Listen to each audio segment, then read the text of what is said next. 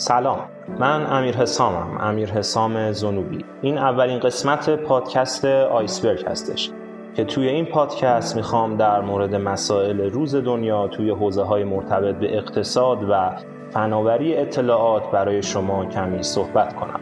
برنامه من و دوستانم که در تهیه این پادکست به هم کمک می‌کنن اینه که به زودی این پادکست رو تبدیل به یه ویدیوکست کنیم. اما از اونجایی که من همیشه برای عملیاتی کردن ایده های خوب عجله دارم و معتقدم دنیا برای ما صبر نمی‌کنه فعلا به صورت صوتی در خدمت شما عزیزان هستم. موضوع این قسمت از پادکست ما NFT ها هستند. اتفاق هیجان انگیز این روزهای دنیای فناوری و بازارهای نوین مالی که بحث داغ خیلی از محافل و رسانه های مختلفه و احتمالا خیلی از شما هر روز در موردش خبرهای عجیبی میشنوید. توی این قسمت از پادکست برای اینکه بهتر بفهمیم دقیقا چه اتفاق جدیدی در دنیا داره میفته ما تصمیم گرفتیم که از سه تا زاویه متفاوت به این موضوع بپردازیم اول ببینیم این فناوری جدید و توکن های NFT ماهیتا چه چیزی هستن. بعد بریم سراغ بازار خرید و فروش اونها و آخر سر هم از لحاظ مسائل حقوقی کلیت این داستان رو با هم بررسی کنیم. خب اول بذارید ببینیم NFT ها دقیقا چه چیزی هستند و از کجا اومدن. اگر بخوام به زبون ساده برای شما یه تعریف قابل درک و قابل هضم از NFT ها که مخفف عبارت نان فانجبل توکن هستن ارائه کنم باید قبل از پرداختن به خود اصل موضوع برم سراغ داستان زیبای پیشرفته ترین کلاس دارایی های نوین مالی که به واسطه فناوری بلاکچین و دفتر کل توزیع شده بیش از ده سال از ظهورش میگذره. درست حد زدین. صحبت از cryptocurrency ها یا اگه بخوام بهتر و درستتر بگم crypto asset ها در میونه. بعد از رشد اولیه فناوری های اطلاعاتی و توسعه ساختارهای دیجیتال فناوری های مالی در دهه اول قرن 21 همزمان با بحران مالی سال 2008 عده‌ای از دانشمندان رشته کامپیوتر و شبکه های اطلاعاتی متوجه شدند که میشه ساختارهای پولی و بانکی که تا اون روز در تسلط و اختیار کامل بانکدارها بود رو به وسیله معماری جدیدی که توی اون معماری مدیریت دارایی ها تمرکز خودش رو از دست میده و از انحصار این بانک ها و بانکدارها در میاد بازطراحی کنه. ما همیشه در زندگیمون از بحرانها و تنگناها فرار می‌کنیم. اما همیشه ادهی هم پیشرو هستند و روزهای بد رو تبدیل به فرصتهای بزرگ می‌کنن که بر آینده جهان این کار اونها خیلی تاثیر می‌ذاره. خیلی وقتها شکل زیستن روابط اجتماعی حتی ساختارهای حکمرانی ما رو به خاطر دستاوردهای این آدمها دچار مقدار عظیمی از تغییر و تحول می‌کنه. و ما می‌تونیم به واسطه زحمات اونها تاریخ بشر رو به قبل و بعد از اون اتفاقها تقسیم کنیم. شبکه و رمزارز بیت کوین یک prototype و یک نمونه اولیه از همین ابداعات بشر هستش که شاید افراد زیادی از جمله خود من انتقاد زیادی به عملکرد پیرامونش داشته باشیم. اما نمیشه واقعا کتمان کرد که در دنیای فناوری های مالی باب جدیدی رو در مدیریت دارایی ها باز کرد. به واسطه شبکه بیت کوین برای اولین بار این امکان برای ما مردم فراهم شد که بتونیم خارج از تسلط و انحصار بانکدارها به مراودات مالی بپردازیم. در ده سال گذشته بعد از ابداع بیت کوین تعداد زیادی از برنامه نویس ها و دیولوپرها با کمک دانشمندان حوزه مالی به توسعه پروژه های متعدد دیگه مثل اون توی این حوزه پرداختن و تلاش کردن علاوه بر غیر متمرکز سازی مراودات پولی و بانکی امکان مدیریت دارایی های دیگر رو هم مثل اسناد و اوراق بهادار به واسطه فناوری جدیدی به عنوان قراردادهای هوشمند که برای اولین بار در پروژه اتریوم ابدا شد فراهم. در اقتصاد و حکمرانی علاوه بر ساختارهای پولی که ما بر اساس نظاممندی اونها به مراودات مالی خودمون اقدام می‌کنیم نیاز به ساختارهای گسترده دیگه هم داریم که برای انجام امور مرتبط به دارایی های غیرنقدی از اون استفاده کنیم. مثلا ساختارهای ثبت اسناد و یا بهادارسازی دارایی هایی که جدا از شاخصه های کمیتیشون در کیفیتشون هم با همدیگه متفاوتن. NFT ها نوعی توکن بر پایه قراردادهای هوشمندن که به اونها توکن های غیر مثلی یا بعضی جاها من دیدم حتی به غلط نوشتن توکن های غیر مثلثی یا حالا غیر قابل تعویض هم گفته میشه. من شخصا از اسم توکن غیر مثلی یا غیر مثلثی یا غیر قابل تعویض واقعا خوشم نمیاد و اصلا باش حال نمی‌کنم. به نظرم زیاد جالب نیست توی دهن آدمم نمیچرخه. برای همین اگر اجازه بدین از این به بعد NFT ها رو توکن بی همتا خطاب می‌کنم. وقتی به انواع دارایی های مختلف نگاه می‌کنیم خصوصیات منحصر به فردی برای هر کدوم اونا وجود داره که می‌تونیم بر اساس اون خصوصیات انواع دارایی ها رو به دو دسته همتا و بی همتا تقسیم کنیم. دارایی های همتا یا به اصطلاح همون فانجبل ها مثل پول، ارز یا سهام که مبادلات اونها در بین ما قرن هاست در اقتصاد جوامع رواج داره دسته از داراییان که لحاظ گوناگونی با هم به یه شکلند و کاملا مشابه دارای ارزشی مساوی معامله و مبادله میشن. برای درک بهترین موضوع بذارین چند تا مثال رو با همدیگه بررسی کنیم. مثلا اگه به واحد پول ملی خودمون ریال ایران عزیزمون نگاه کنیم همه ما اینو دربارش می‌دونیم که هیچ تفاوتی از لحاظ ارزش بین دو تا اسکناس ده هزار ریالی با همدیگه نیست. یا مثلا وقتی به سهام شرکت ملی مس همون فامیلی نگاه کنیم می‌فهمیم که در یک کلاس سهامی مشترک هر سهم شرکت فامیلی دقیقا دارای ارزش برابر با هر یک دیگه از سهام های اون شرکته. اگر وقتی می‌خوایم از سوپرمارکت خرید کنیم و باید از کیف پولمون اسکناس هایی رو به فروشنده ای بابت کالایی حالا یا خدماتی بدیم و تعداد زیادی اسکناس ده هزار ریالی داشته باشیم اینکه کدوم اسکناس ها رو به فروشنده میدیم براش واقعا دیگه فرقی نداره. چون همه اسکناس های ده هزار ریالی توی کیف پول ما و یا همه سهام های شرکت فامیلی با هم کاملا همتا و مساوی و همشکل و از یه گونه دارایی هستن. اما خب در مورد دارایی های بی همتا موضوع به کلی متفاوته و لحاظ بنیادی تفاوت های آشکاری بین این دارایی ها با دارایی های همتا وجود داره. به دارایی مثل آثار هنری، املاک و یا اصلا هر مدل از دارایی که به دلیل وجود حالا یک خصوصیت یا چند تا خصوصیت با همه دارایی های شبیه به خودش متفاوته و به خاطر همون خصوصیت یا خصوصیاتش ارزش افزوده ای هم پیدا می‌کنه یک دارایی بی همتا میگن حالا بیایم فکر کنیم همون اسکناس ده هزار ریالی همون اسکناسی که مثالش رو زدیم و گفتیم با همه اسکناس های ده هزار ریالی دیگه همتا هست و از لحاظ شکل و ارزش هیچ تفاوتی نداره یه برگه اسکناس ده هزار ریالی منحصر به فرد باشه. با این تفاوت که اولین اسکناس ده هزار ریالی چاپ شده تاریخ در بانک مرکزی ایرانه. اون وقت دیگه این یه اسکناس ده هزار ریالی معمولی نیست و میشه گفت که به خاطر اولین بودنش بی همتاست خب قاعدتا به همین خاطر ارزش بیشتری هم پیدا می‌کنه و احتمالا توی موزه به جای کیف پول ازش نگهداری می‌کنه. این قاعده برای خیلی از دارایی های دیگه هم تکرار میشه. مثلا وقتی ما توی ساختمون میریم تمام واحدهای اون ساختمون از لحاظ طبقه متراژ نقشه و المانهای دیگهش لاقل در یکی از المانها با هم متفاوتن. و خب به همین خاطر میشه اونها رو به عنوان دارایی های بی همتا در نظر گرفت. یا وقتی که به آثار هنری نگاه می‌کنیم به واسطه تصور و تخیل و خط مشی منحصر به فرد خالق هر اثر بسیاری از آثار هم یکتا و هم بی همتا هستند بعضا آثار هنری هم هستند که به تعداد محدود تولید میشن و در شماره تولیدشون با هم متفاوتن. مثلا ساعت های سوئیسی برند MBNF یا قایق های تفریح جدیدی که شرکت هرمس تولید کرده. وقتی ما به این دسته دارایی ها نگاه می‌کنیم این قاعده بی همتایی رو می‌تونیم توی تمام تک تک این دارایی ها ببینیم و لمس کنیم.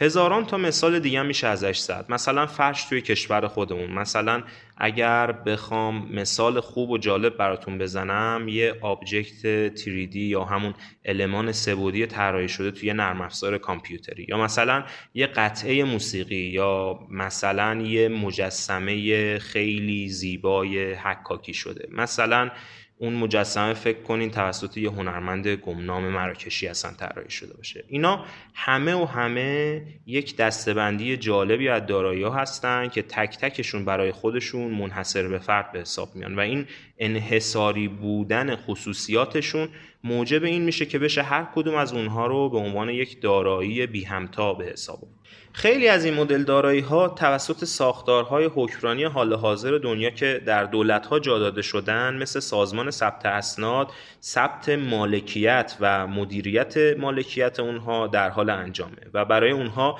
در این نهادها اوراق مالکیت صادر میشه. البته که قرار نظارت قانونمند هم به مالکیت افراد بر دارایی هاشون انجام بشه. بذارید اعتراف کنم. از حق نباید بگذریم. بزرگترین دستاورد نسل بشر در طول تاریخ روی این کره خاکی دولت ها هستند. ما به واسطه دولت ها چرخه و گردونه حیات اجتماعیمون رو نظامند کردیم و اون رو تضمین می‌کنیم.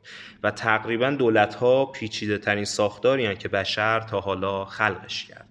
به واسطه دولت ها ما عمده نیازهای حیاتیمون رو تأمین می‌کنیم. اما در کنار تمام محاسنی که دولت ها و ساختارهای حکمرانی دولتی برای ما در زندگیمون فراهم می‌کنن مثل تمام ساختارهای دیگه که به دست انسان خلق شده مقدار زیادی ایراد و نقص در این ساختارها هم وجود داره.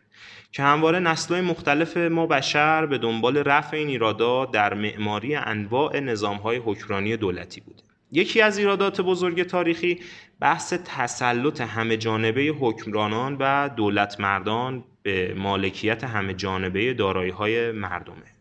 اگر خدایی نکرده یه مسئول و متولی ناصالح در این ساختارها پیدا بشه قدرت این رو هم داشته باشه که مالکیت دارایی یه نفر دیگر رو ازش بگیره متاسفانه امکان این موضوع به راحتی وجود داره. و در این صورت اون چیزی که به عنوان عدالت اجتماعی در یک جامعه پذیرفته شده بهش خدشه وارد میشه و حقی به ناگاه به ناحق تبدیل میشه. در سالهای گذشته دقیقا مشابه همون اتفاقی که بیت کوین برای ساختارهای پولی رقم زد حالا با استفاده از قراردادهای هوشمند و توکنهای بی همتا یا همون NFT ها میشه این نقطه ضعف های ساختارهای حکمرانی حال حاضر رو برای مدیریت و مالکیت دارایی ها هم پوشش داد. زمانی که شما یک دارایی رو به صورت یک توکن بی همتا یا همون NFT روی یک شبکه عمومی بلاکچین به ثبت میرسونین امکانات جالبی برای شما فراهم میشه که می‌تونید بر اساس نیازتون از اونا استفاده کنید شما می‌تونید بسیاری از دارایی که برخلاف دارایی های همچون املاک توسط دولت ها به ثبت نمی‌رسن و براشون اوراقی صادر نمیشه رو به واسطه این قراردادهای هوشمند ثبت کنید و این امکان رو برای دیگران هم فراهم کنید که به واسطه این عملیات ثبتی شما از هویت خالق یا مالک اونها همچنین مشخصات دیگه ای مثل اصالت و جزئیات کامل خصوصیاتشون با شفافیت بی سابقه مطلع بشن. شما می‌تونید حتی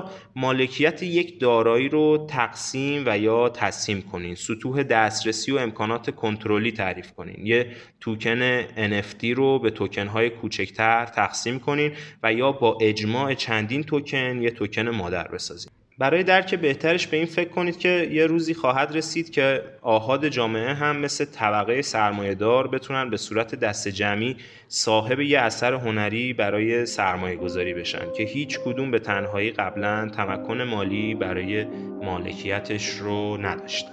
همه اینا حرفای خیلی خوب و قشنگیه خیلی ایده های جالبیه. اما واقعیتی که همه ما امروز درباره بازار ها راجبش میشنویم خیلی خیلی خیلی زیاد با این چیزی که من گفتم متفاوته. بریم یک موسیقی خوب گوش بدیم و بعد برگردیم ببینیم که در حال حاضر چقدر واقعیت های بازار نفتی ها با کانسپتی که قرار بوده به اون تبدیل بشه فاصله داره.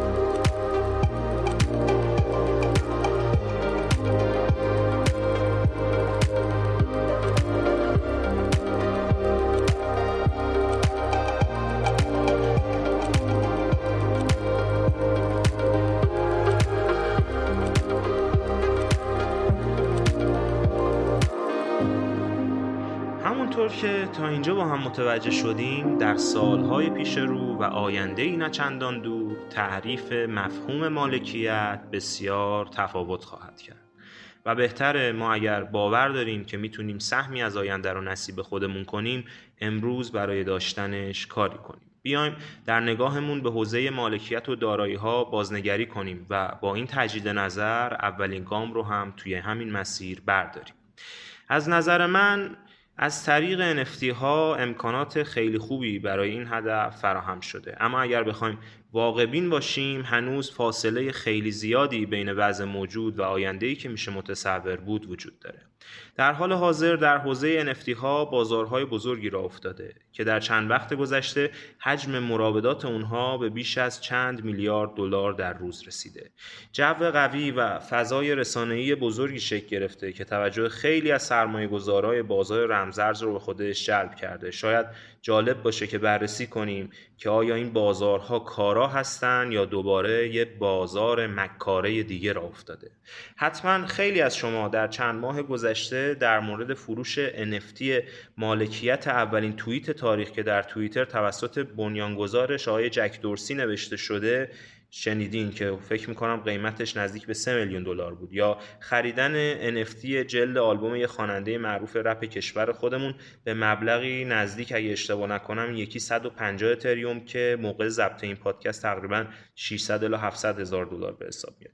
یا مثلا خریدار شدن یه سری کار گرافیکی معروف به سایبرپانک عکس کله یا آواتار یه سری حیوان عجیب غریب مثل یه سری میمون یا یه سری گاوند که به صورت گرافیکی شبیه بازی های آتاری درست شده و خیلی ها اینا رو تو قیمت های بالا می‌خرن که بذارن عکس پروفایلشون بگن مثلا ما خیلی هزینه کردیم برای عکس پروفایل ما آدم متمولی هستیم. یا مثلا از همه مسخره تر چیزی که خود من چند وقت پیش شنیدم یه سنگ گرافیکی رو چند میلیون دلار قیمت گذاشتن و خریدن. یا موارد مشابه بسیاری که حتما همتون این چند روزه توی خبرها راجبش حسابی شنید تا امروز سایت های زیادی به عنوان بازار مبادله یا همون marketplace این توکن های بی همتا شروع به فعالیت کردن. عمده این سایت ها حراج هاشون رو روی بستر قراردادهای هوشمند ایتریوم انجام میدن. اما سایت های جدیدی هم شروع به فعالیت کردن که از بلاکچین های دیگه مثل بلاکچین تزوس و یکی از پروژه های مورد علاقه خودم سولانا استفاده می‌کنن. خبر جدیدی هم رسیده که شبکه کاردانو توی چند ماه آینده کاملا از قراردادهای هوشمند پشتیبانی می‌کنه و مطمئنم یه بازار جدیدی بر بستر کاردانو هم که پروژه بزرگ و خوبیه برای NFT ها را میفته در حال حاضر معروف ترین marketplace های بازار OpenSea، SuperRare، Nifty Gateway، MakersPlace هستن و در بین هنرمندای ارزشمند کشورمون هم استفاده از پلتفرم Foundation رواج داره.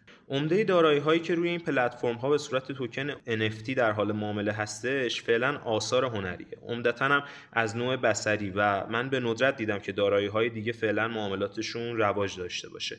یکی دو تا چیز مختلف مثل همون اولین توییت تاریخ بوده یا مثلا روی پلتفرم مثل متاورس شنیدم زمین چند تا معامله شده. اما میگم وقتی که نگاه می‌کنیم عمده دارایی که داره معامله میشه همین آثار هنری هست.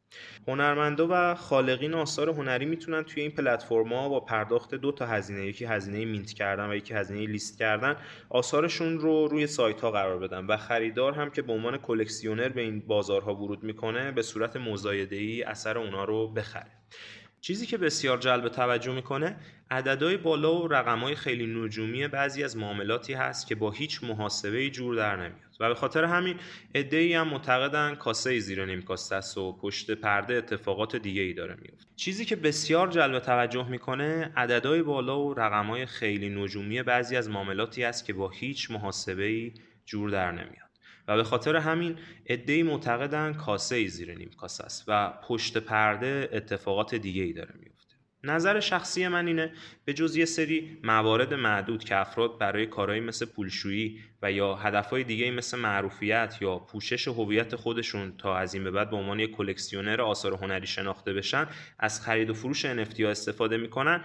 اتفاق بزرگتری هم در جریانه. من فکر می‌کنم علاوه بر سرمایه گذاری سنگین و چند میلیارد دلاری عدهای بازارگردان برای بازارسازی در این ابعاد گروه دیگه توأمن با این درآمدزایی به دنبال ایجاد یه زیرساخت بزرگ برای تامین نیازهای حوزه AR رو بیارن. AR میشه مخفف Augmented Reality یا واقعیت افزوده و VR میشه Virtual Reality یا همون واقعیت مجازی. واقعیت افزوده به واقعیتی میگن که شما مثلا یه عینکی که چشمتونه یا از طریق دریچه دوربین گوشیتون وقتی که مثلا روی یه محیطی می‌برین دوربین رو می‌بینین که یه سری اشیاء مثلا مجازی به اونجا اضافه شدن یا مثلا یه سری راهکار اونجاست یه سری instruction آموزش راجع مثلا یه کالاییه که می‌خواین بخرین یا مسائل این چنینی. و VR هم که احتمالا همتون دیدین این عینک های VR رو می‌زنن و در یه دنیای دیگه میشه از اون به بعد سیر کرد. اگه دوست دارین با این حوزه آشنا بشین بهتون پیشنهاد می‌کنم که فیلم سینمایی Ready Player One رو حتما حتما ببینین. یه تصویر قشنگی از آینده احتمالی همه ما بهمون نشون میده. یه بازار بزرگی هم برای آثاری معروف به آثار generative و interactive راه افتاده که حالا توی همون زمینه AR و VR بیشترین استفاده رو احتمالا خواهند داشت. و فکر می‌کنم اگه راجع به اینام search بکنین خیلی جالب باشه. به شما اطلاعات خیلی خوبی بده که بهتر بفهمین چه اتفاقی داره میفته جدای از همه مبادلات مالی به نظرم این اتفاق بسیار بسیار ارزشمنده. توی سالهای پیش رومون ابزارهای فناوری جدیدی میاد مثل Google Glass، HoloLens، Oculus Rift که مدت به خاطر نبودن متخصص کافی و هنرمندایی که به هنرهای سه‌بعدی تسلط داشته باشن و بتونن نیازهای دنیای واقعیت افزوده و واقعیت مجازی رو تأمین کنن عرضه عمومیشون حسابی به تاخیر افتاده. فکر می‌کنم سال 2008 بود که گوگل Google Glass رو داد و بعد از توی بازار جمع کرد چون بازار آمادگی همچین اختراع و ابداع بزرگی رو نداشت. مردم هنوز آماده experience یا تجربه استفاده از یه همچین تکنولوژی و فناوری رو نداشتن. و من فکر می‌کنم دیگه کم کم وقت اومدن اینا داره فرا می‌رسه. اگرم یه دو دو تا چهار تای ساده بکنیم و بزرگ بودن این دوتا صنعت رو در نظر بگیریم فکر می‌کنم اتفاقی که داره تو این بازارا میفته و هنرمندها رو تشویق می‌کنه که برن به سمت خلق آثاری که به کمک حالا AR و VR میاد خیلی موضوع طبیعی و منطقی تر برای خود من لاقل جلوه می‌کنه. البته همیشه همیشه وقتی که یه بازاری به اصطلاح توش هایپ اتفاق میفته و قیمت همه چیز تو اون بازار پرواز می‌کنه عده زیادی هم از سرمایه گذاره خرد و غیر حرفه‌ای هستن که به این بازارها جذب میشن.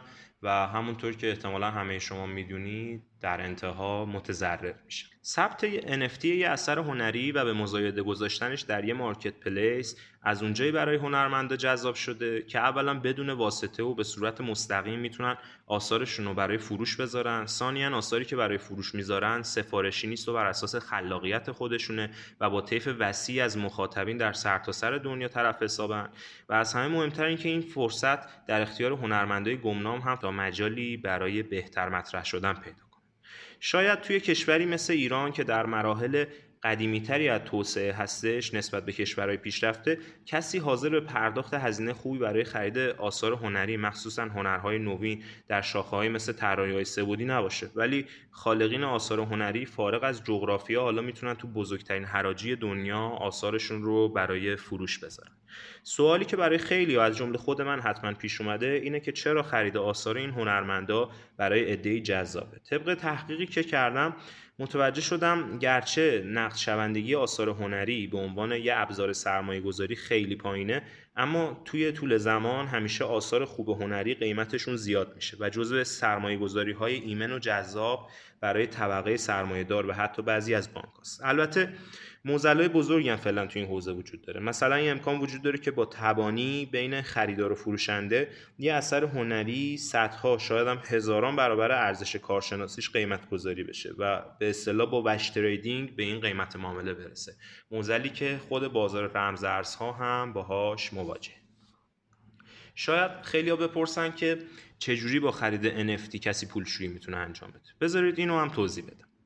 تصور خیلی ها از پولشویی فقط تمیز کردن پولیه که مثلا از فروش مواد مخدر یا هر خلاف دیگه ای به دست اومده. اما کلا به هر عملی که موجب از بین رفتن رد قبلی یه پول بشه با هدف پنهانکاری یا یه معامله سوری که برای جابجایی و انتقال غیرقانونی نقدینگی انجام بشه پولشویی میگن. حتی با خرید پیاز و هویج هم میشه پولشویی کرد.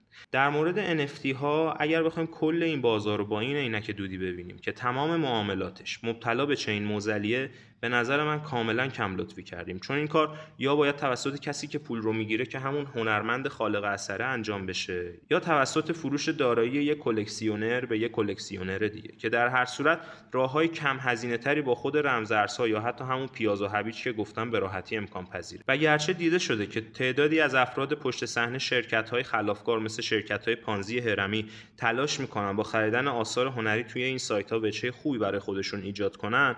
اما من مطمئنم که این بازار از این مراحل هم عبور می‌کنه و این هم قسمتی از مراحل بلوغ این بازاره. در نهایت اگر بخوام یه جنبندی از چیزایی که گفتیم انجام بدم باید دوباره به این موضوع اشاره کنم که مفهوم و شکل اصلی NFT ها بسیار بسیار ارزشمنده و نباید با هواشی این بازار اونها رو نادیده گرفت.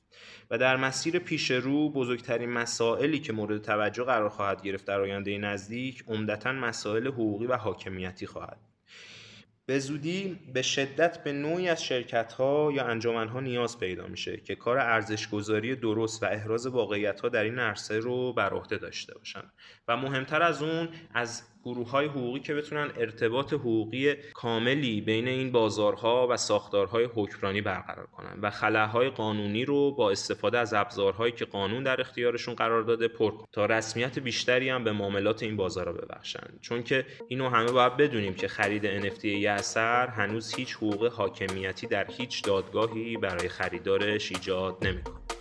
عزیزانم من به تک تک شما خوبانی که به این پادکست گوش دادین افتخار می‌کنم و برای همه تک تک شما آرزوی ذهنی آرام و آگاه دارم. با امید اینکه همه ما گامی در افزایش آگاهی و دانش اقتصادی جامعه همون همه شما رو تا قسمت بعدی به خدای بزرگ می